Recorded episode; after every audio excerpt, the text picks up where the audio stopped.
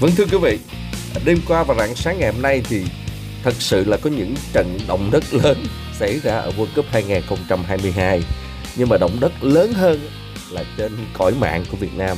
Khi mà các con nghiện bóng đá xem xong hai trận rồi, à, hai trận của bảng E đó là Costa Rica để thua tuyển Đức với tỷ số à, 2-4, đặc biệt là Nhật Bản thắng Tây Ban Nha với tỷ số 2-1 thì gần như không ai chịu ngủ. Mặc dù từ ngày khai mạc cho đến nay thì tôi biết rất nhiều con nghiện bóng đá, thức đêm, thức hôm rất là mệt rồi. Thường thường sau cái trận đấu vào rạng sáng 4 giờ thì à, mọi người đi ngủ. Đằng này lướt qua Facebook, lướt qua mạng xã hội thì thấy là rất nhiều nít sáng và thậm chí là viết à, status, chia sẻ cái chính kiến của mình, rồi đặt ra cái thuyết âm mưu là ở Tây Ban Nha có cố tình thua trận để à, loại đội tuyển Đức và đồng thời là sẽ gặp cái đội yếu của bảng kia đó là Maroc. À, bất ngờ đứng nhất bảng vâng à, rất là nhiều câu chuyện. Và thậm chí là um, chia sẻ những cái ý kiến của mình về sự um, nỗ lực của Nhật Bản về sự kiên cường của Nhật Bản vân vân và cái sự thất vọng đối với đội tuyển Đức. Thậm chí là quay trở lại cái trận đấu uh, diễn ra vào buổi tối tức là trận đấu giữa Bỉ và Croatia trong một cái trận cầu rất hay và bàn thắng luôn luôn lúc nào cũng treo trước khung thành của hai đội. Và người ta bàn rất nhiều về câu chuyện Lukaku đã bỏ lỡ cơ hội 10-10 à, Lukaku chân gỗ như thế nào vân vân. À, rất là thú vị trên mạng soi Việt Nam. À, động đất là một cái từ mà hôm trước giờ thì à, dân mạng hay nói về những cái bất ngờ xảy ra tại World Cup 2022 trên đất Qatar. Nhưng thật sự đó lại động đất trên cõi mạng Việt Nam tôi xin đóng ngoặc kép cái từ động đất trên cõi mạng Việt Nam để cho à, chúng ta cùng hiểu rằng là bóng đá nó mang đến một cái sự thú vị như vậy và ngay cả bây giờ tôi đang ngồi chia sẻ trên podcast này à, cũng là do những trận động đất ở World Cup 2022 khiến tôi chưa chịu ngủ mà vẫn còn ngồi đây để mà thu chương trình.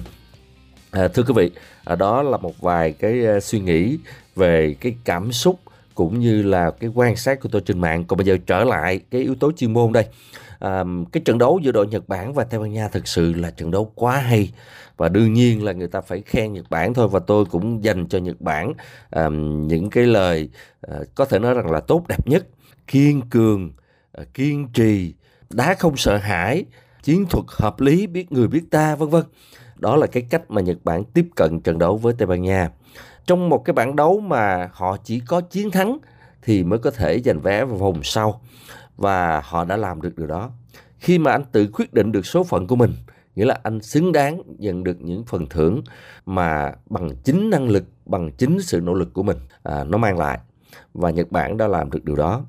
Họ bị dẫn trước ngay từ phút thứ 11 thưa quý vị à, khi mà Apollo Keita đã truyền cho Morata và Morata đánh đầu ghi bàn và mọi người tưởng rằng à ngày hôm nay Tây Ban Nha sẽ có một trận dễ dàng đây. Tuy nhiên à, không phải như vậy. Bước sang à, những phút đầu hiệp 2 thôi. Từ phút thứ 48 đến phút 51 tức là chỉ có 3 phút thôi. À, Richardson rồi sau đó là Tanaka đã sang bằng tỷ số rồi giúp cho Nhật Bản vượt lên giành thắng lợi với tỷ số 2-1. Và khi mà Nhật Bản dẫn trước rồi thì bắt đầu họ lại chơi một cái chiến thuật rất là hợp lý. Có những thời điểm chúng ta thấy là họ đổ bê tông, phòng ngự nhiều lớp, nhưng có những thời điểm họ sẵn sàng đưa người lên để tổ chức phản công hoặc là chuyển trạng thái. À, cũng gây sóng gió cho đội khung thành của Tây Ban Nha rất là nhiều. À, tỷ số cuối cùng là 2-1 và đương nhiên Tây Ban Nha với cái lối chơi quen thuộc của mình kiểm soát bóng mà ông Luis Enrique áp dụng cho đội tuyển Tây Ban Nha thì họ vẫn là đội kiểm soát bóng nhiều hơn và thậm chí là theo thống kê thì ừ, Tây Ban Nha họ, họ kiểm soát bóng đến 82%. Một con số khủng khiếp như vậy trong khi Nhật Bản chỉ có 18% thôi. Nhưng những con số đó không quan trọng, quan trọng là Nhật Bản thắng với tỷ số 2-1 để đứng đầu bảng, đứng đầu bảng luôn, à, giành vé vào vòng sau và đối thủ của họ sẽ là Croatia. À, còn câu chuyện gặp Croatia như thế nào thì chúng ta tính sau. Nhưng mà Nhật Bản đã có một trận đấu quá hay. Chưa có đội bóng châu Á nào có thể quật ngã được hai ông lớn mà thuộc hàng ứng viên của chức vô địch ngay ở vòng bảng. À, thắng luôn Đức ở cái trận đầu tiên. Sau đó thua Costa Rica nhưng mà lại thắng được Tây Ban Nha ở trận đấu rất quan trọng của họ. Và cái việc mà họ thắng Đức, thắng Tây Ban Nha nhưng lại thua Costa Rica thì hôm qua thì anh Hữu Duyên bình luận trên à, VTV đó. Thì bình luận viên Hữu Duyên có nói một cái câu mà tôi cảm thấy à, nó rất là thú vị và tôi đồng tình. Tức là hóa ra việc ừ, đội tuyển Nhật Bản thua tuyển Costa Rica lại là tai nạn. Bởi vì Tây Ban Nha mà họ đánh bại được Nhật Đức họ đánh bại được thì thua Costa Rica thì đúng là tai nạn rồi. Và chính vì vậy họ đã chiếm ngôi đầu bảng một cách chiếm trệ à, để mà tiến vào vòng sau của World Cup. À, thật sự là thế giới bóng đá ngã mũ dành cho đội tuyển Nhật Bản đội tuyển đến từ xứ sở mặt trời mọc. Những cái um, lời có cánh nhất những lời tốt đẹp nhất đối với à, đội tuyển Nhật Bản đối với các trò của ông uh, Moriyasu và đối với chính ông à, huấn luyện viên Hajime Moriyasu của Nhật Bản có một cái chiến thuật rất là hợp lý. À, có những thời điểm họ chấp nhận lùi sâu về phòng ngự nhưng mà có lúc cần thiết thì họ đẩy người lên cao để tham gia vào các pha tấn công mà Nhật Bản thi đấu với những cái trận đấu Đức và đặc biệt trận đấu Tây Ban Nha chơi bằng ý chí bằng nỗ lực gần như là chúng ta thấy mọi ưu điểm ở cầu thủ Nhật Bản.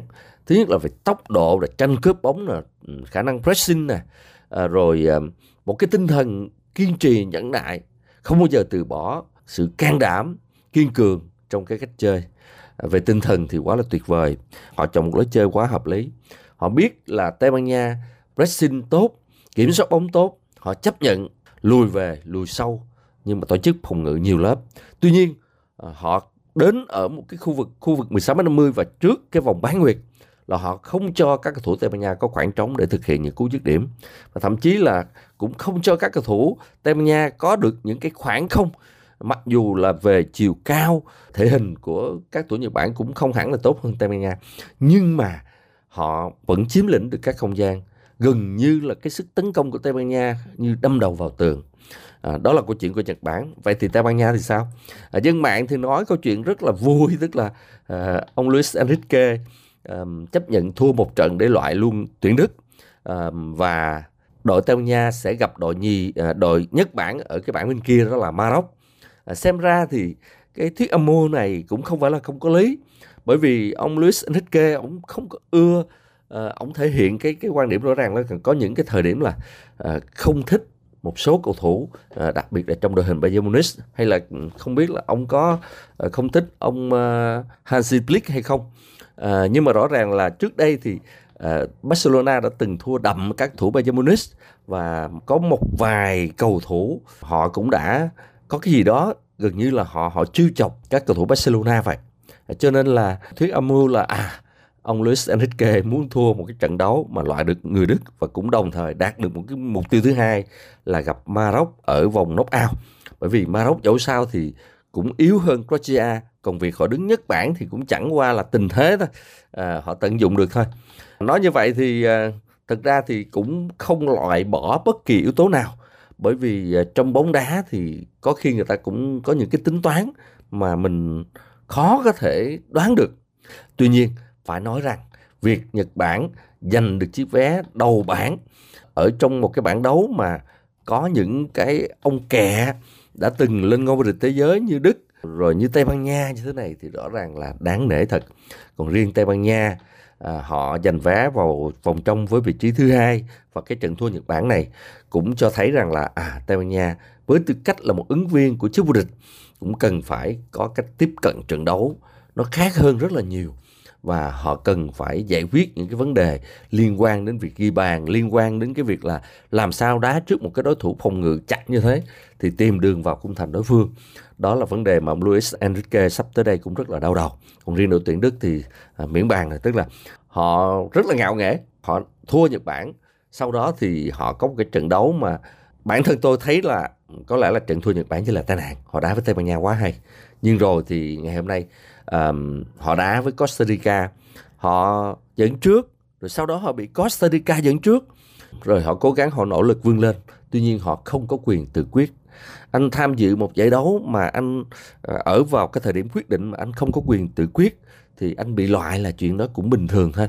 Tuy nhiên đây cũng là một cái sự tổn thương rất lớn đối với các cổ động viên đức à, đối với những người làm bóng đá đức.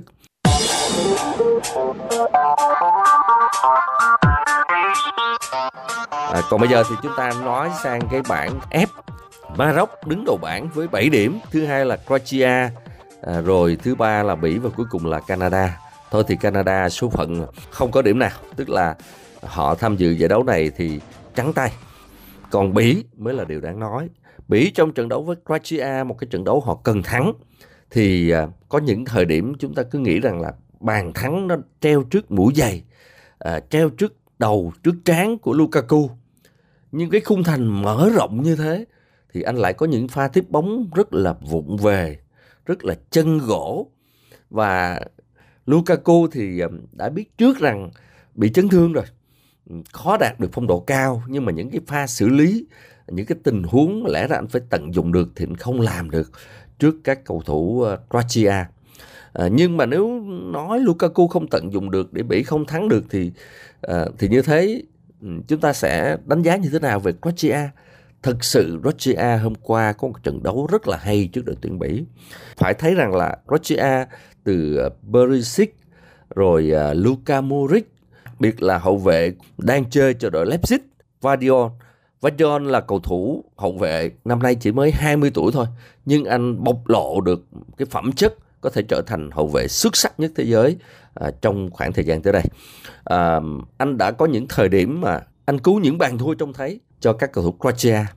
Nhưng mà ở phía trên thì chúng ta cũng thấy rằng là Berisic, Ramaric hoặc là Bozovic, đặc biệt là Luka Modric đều có những cái thời khắc có thể ghi bàn bất kỳ lúc nào vào lưới của thủ môn Courtois. Đó là một cái trận cầu mà tôi nghĩ là không có bàn thắng là cái điều hết sức đáng tiếc. Bởi vì bàn thắng gần như treo trước khung thành của hai thủ môn Livakovic và thủ môn Courtois. Nhưng mà không hiểu sao, các thủ vẫn không tận dụng được. Có những cái cơ hội, có những cái tình huống mà cứ chúng ta rất là dễ hình dung lên cái bàn thắng. Nó cứ phải treo treo treo treo lơ lửng trước khung thành mà nó không chịu vào. Làm như là có ai đó cứ cản trở ờ, bàn thắng không chịu vào lưới.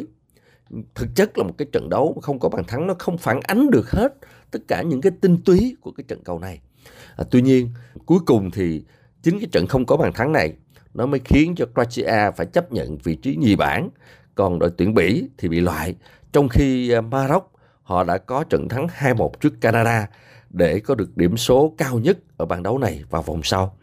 Đối với Maroc, à, đội bóng đại diện châu Phi mà giành được cái vị trí nhất bảng thì nó bất ngờ thì cũng giống như là Nhật Bản giành được vị trí nhất bảng à, E vậy. À, Maroc thì nhất bảng ép À, không ai nghĩ rằng là hai cái đội bóng đại diện cho châu Phi và châu Á lại giành được cái vị trí nhất bảng vào vòng sau trong cái bảng đấu mà đều là những cái ứng cử viên chức vô địch có mặt ở đó. À, xin nhắc lại là ở bảng E thì có Đức, có Tây Ban Nha sừng sỏ như thế. Và bây giờ một ông thì đi về, à, còn Tây Ban Nha vào với vị trí thứ hai. Còn ở bảng F thì có một cái đội đang xếp thứ hai thế giới, đó là Bỉ, thì cũng đi về. Còn Croatia thì họ vào vòng sau. Họ là đương kim Á quân nhưng phải chấp nhận với tư cách nhì bảng. Cái câu chuyện này nó thực sự là thú vị, mà thực sự gọi là động đất ở Qatar, nhưng đồng thời cũng gây náo loạn trên mạng xã hội Việt Nam, đặc biệt đối với những người yêu mến bóng đá mà tôi tạm gọi là những con nghiện bóng đá trong thời gian vừa qua. Thưa quý vị, à, ít phút chia sẻ với tất cả quý vị về kết quả của bốn trận đấu của bảng E, bảng F đêm qua và rạng sáng ngày hôm nay. À, bóng đá thì nó mang lại cho chúng ta à, những cái điều thú vị như vậy. Có những cái bài học mà chúng ta có thể rút ra từ bóng đá. Thí dụ như Nhật Bản thì bằng cái nỗ lực của họ bằng cái sự kiên cường của họ cũng thi đấu với một cái uh, mục tiêu là không từ bỏ thì họ sẽ đạt được những cái kết quả khả quan những cái kết quả xứng đáng. À, bóng đá nó cũng cho chúng ta thấy rằng là nếu như anh khệnh khạng coi thường đối phương thì coi chừng anh bị bỏ lại ở phía sau. À, anh sẽ nhận những cái thất bại rất là cay đắng. À, những cái bài học như vậy nó cũng là giúp cho chúng ta rút ra trong cuộc sống. À, và cũng bóng đá nó mang đến những cái chiến thắng, nó tạo ra một cái niềm cảm hứng lớn và có lẽ là cũng sẽ còn nhiều cái điều thú vị nữa đây khi mà cái loạt trận bảng ờ, G và bảng H diễn ra đêm nay và rạng sáng ngày mai. Chúng ta chờ xem là World Cup 2022 này tiếp tục có những cái trận động đất lớn nữa hay không. Còn bây giờ Huỳnh Sang xin chào tạm biệt quý vị.